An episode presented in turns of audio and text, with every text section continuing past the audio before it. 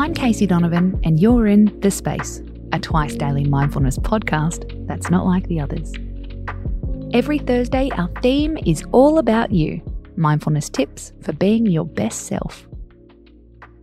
Today, we're going to talk about health anxiety. It's a very real issue for people since COVID. Health anxiety can impact all of us, but some people are especially vulnerable. Frontline workers, new parents, anyone with experience of death and illness. There are common side effects to health anxiety. You can't stop thinking about sickness. You obsess about symptoms. You're always on Dr. Google. Your fears persist even when you get the all clear from doctors. Quickly, it can impact your health, your happiness, and your relationships. So, how can mindfulness help us? The not for profit This Way Up offers a course on health anxiety.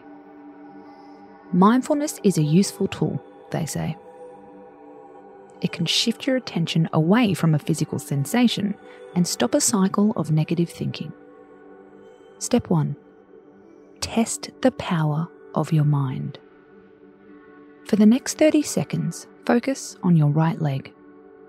Pay attention to your knee and your thigh. Think about these questions Does it feel odd? Does it feel strange? Are there any areas of discomfort? You'll probably find the answer is yes a tingle a numbness, something you haven't previously noticed. This is the tip of the nocebo effect, which is the placebo effect, but in reverse, where negative thinking can lead to bad feelings. Imagine how tired you'd be if you spent all day worrying about one part of your body.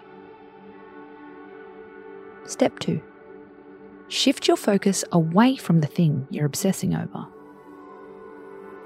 If you've got a headache, focus on another part of your body. Pay close attention to your arm for one minute. What sensations can you feel? Is your arm hot or cold? How do your clothes feel on your skin? You may find your headache is no longer dominating your attention. Step 3 Stay mindfully educated. It's great to be proactive when it comes to your health, but limit your research and don't over Google. Read up on symptoms and then distract yourself with a funny video. Digest the information you need, but don't let it set up home in your body. In a year that is still very health centric, you can stay on top of your symptoms and take a chill pill. I'm Casey Donovan, and this is The Space. Tune in tonight for another mood soothing episode. We'll be tackling a topic some of you have been asking for. Until then, space out.